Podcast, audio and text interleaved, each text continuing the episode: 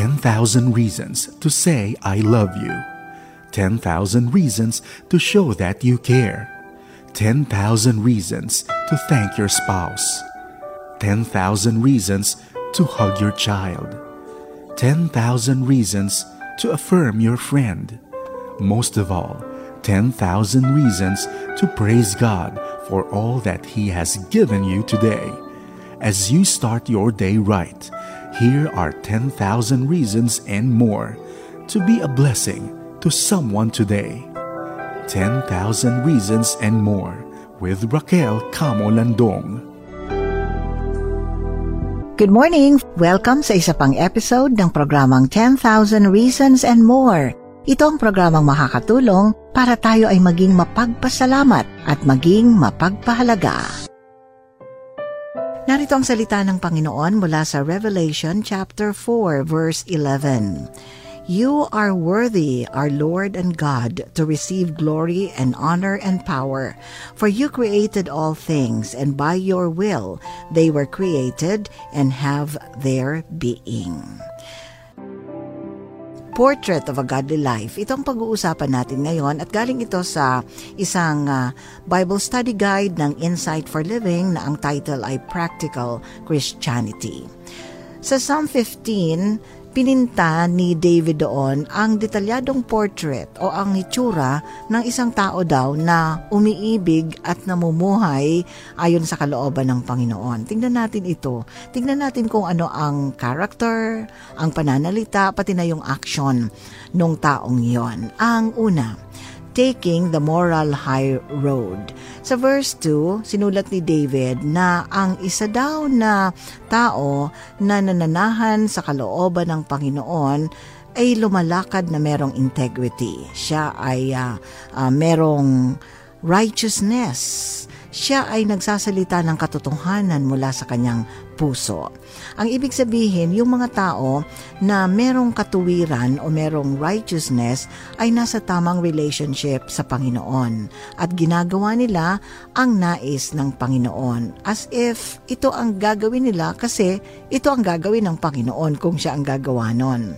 And syempre as we grow sa ating relationship sa Panginoon, tinutulungan niya tayo na maging mas ethical, mas honest at straightforward. Itong pagiging straightforward, ito yung alam natin kung ano ang tama at mali at hindi tayo natatakot na sabihin kung ang isang bagay o ang isang uh, act ay mali straightforward tayo. Hindi tayo nagpapaligoy-ligoy. Hindi, hindi natin sinusugarcoat yung pagkakamali. Kung mali yan, mali yan. Kung tama yan, tama yan.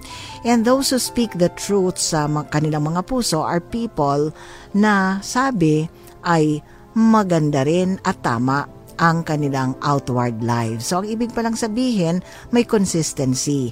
Kung ano yung laman ng ating puso, yun ang lumalabas sa ating mga bibig, sa ating behavior. So yan ang unang picture ng isang taong na mumuhay ayon sa kalooban ng Panginoon o isang tao na nagmamahal sa Panginoon. Pangalawa, yung taong yon ay gumagamit ng mga words na nakakatulong, hindi nakakasakit. Sabi nga ng verse 3 ng Psalm 15, ang tao daw na yon ay hindi nagsaslander sa kanyang bibig or hindi siya gumagawa ng anumang masama sa kanyang kapitbahay or siguro sa ibang tao or sa pamilya na. At uh, hindi rin siya nagkikimkim ng uh, negative sa kanyang puso. Actually, ang conventional meaning daw ng salitang slander is gossip o chismis yung mga godly na tao care about the truth. So, ang ibig sabihin, kapag ang mga usap-usapan ay hindi naman talaga totoo or hindi niya siguradong totoo, hindi naman na-validate pa kung totoo nga, hindi siya magpa-participate dyan. Kasi ang taong matuwid o namumuhay ayon sa pag-ibig at kalooban ng Panginoon, ang purpose niya is to build up others instead na paghiwa-hiwalayin sila. Hindi yung nagiging instrumento ng disunity o discord. Pangatlo, yung tao daw na yon nagsiselebrate sa Panginoon rather than laughing at sin. Hindi natutuwa sa kasalanan. Hindi pinag-uusapan ang kasalanan at para bang, uh, ayun, uh, minamarvel yung kasalanan. Hindi. Ang sineselebrate ay yung goodness ng Panginoon, yung kanyang power na makalaya sa kasalanan.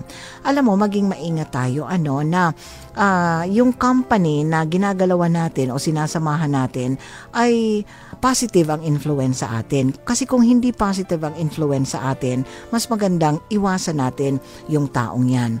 Kung hindi rin lang naman tayo makaka-influence positively sa grupo o sa company na ginagalawan natin, mas maganda nang umiwas tayo. Kasi ang mga godling tao o yung mga taong may takot at nagmamahal sa Panginoon, gusto nila na positive influence yung kanilang mga taong sinasamahan. At syempre, yung mga tao din na nagmamahal sa Panginoon.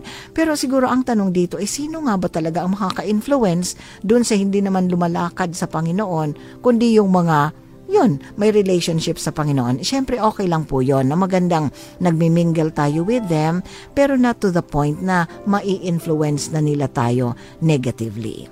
Ang susunod, keeping one's word no matter what. May mga integrity talaga ito. Ano? Ang isang godly person, kapag nangako siya, tinutupad niya yan. At kung hindi niya man yan matutupad, magpapasabi yan or aaminin niya agad na, I'm sorry, hindi ko maibibigay yung promise ko.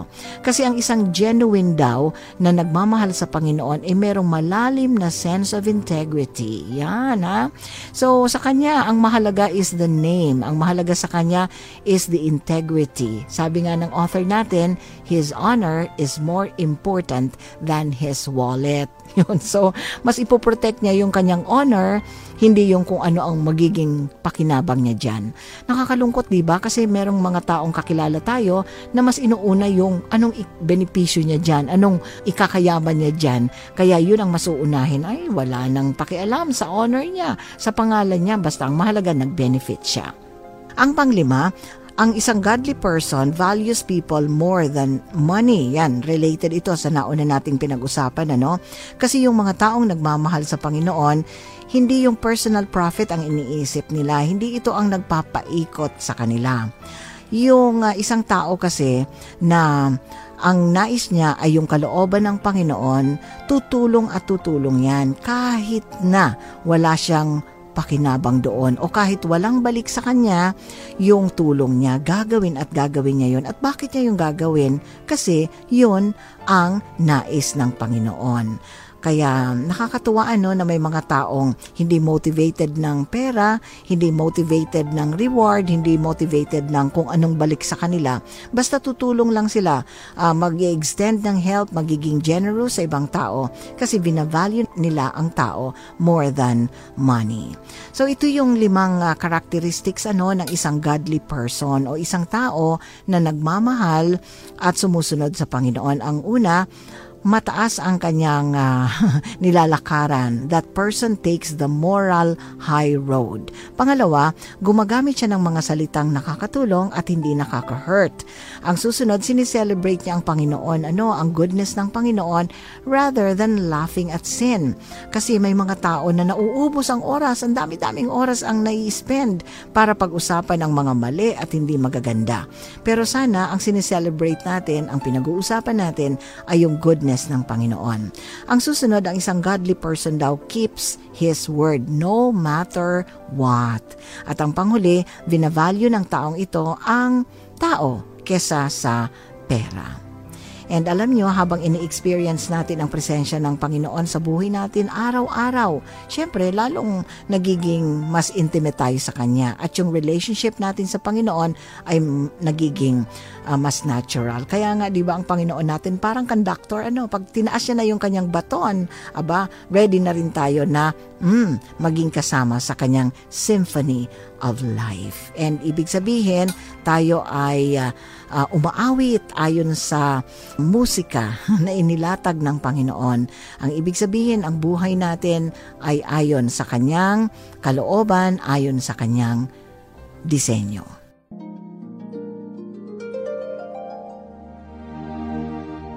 Panginoon, marami pong salamat sa pagtuturo mo sa amin kung ano ang portrait ng isang taong nagmamahal at sumusunod sa iyo.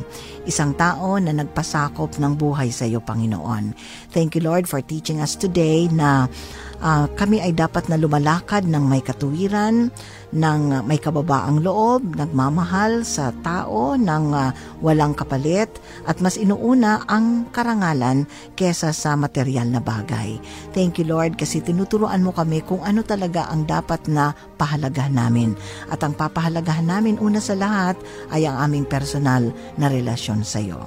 Panginoon, sa mga pagkakataon po na hindi kami naging matuwid, sa mga pagkakataon na mas inuna namin ang aming mga sarili, sa mga pagkakataon pagkakataong mali ang motive namin sa pagtulong o sa pag-extend ng anumang uh, help sa ibang tao, patawarin mo po kami, Panginoon.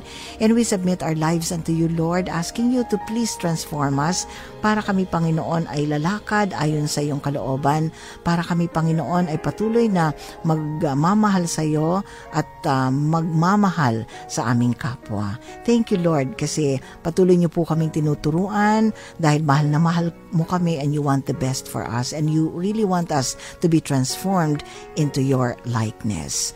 Panginoon, marami pong salamat sa lahat ng blessings na tinanggap namin ngayon at tatanggapin pa. Maraming salamat sa proteksyon na ibibigay mo sa amin at sa aming mga mahal sa buhay. Maraming salamat sa mga relationships na pinagkatiwala mo sa amin. Nawa Panginoon ay patuloy niyo kaming hubugin para lalo naming pahalagahan ang mga importanteng relationships na meron kami. At higit sa lahat, pahalagahan namin at lalong palalimin pa ang aming personal na relasyon sa iyo. Sa pangalan ni Jesus, Amen. Maraming salamat sa muling pagsama sa isa pang episode ng programang 10,000 Reasons and More. Alalahanin natin na hindi pa tapos sa atin ang Panginoon. Ano, tayo ay patuloy niyang hinuhubog, tinatransform para tayo ay maging mga anak niya na uh, lumalakad ayon sa kanyang kalooban at ayon sa kanyang disenyo. Hanggang sa susunod, ako si Raquel Camo Landong. Be inspired 10,000 times and more. Like us, text us, and contact us. Our cell phone numbers are 0946 763 9858 or 0929 359 4298. You may also visit our Facebook page at CARE 104.3 The Way FM. You may also contact us through our Twitter account at CARE 1043. This program is a partnership of CARE 104.3 The Way FM and the Philippine Christian Bookstore of Legazpi City.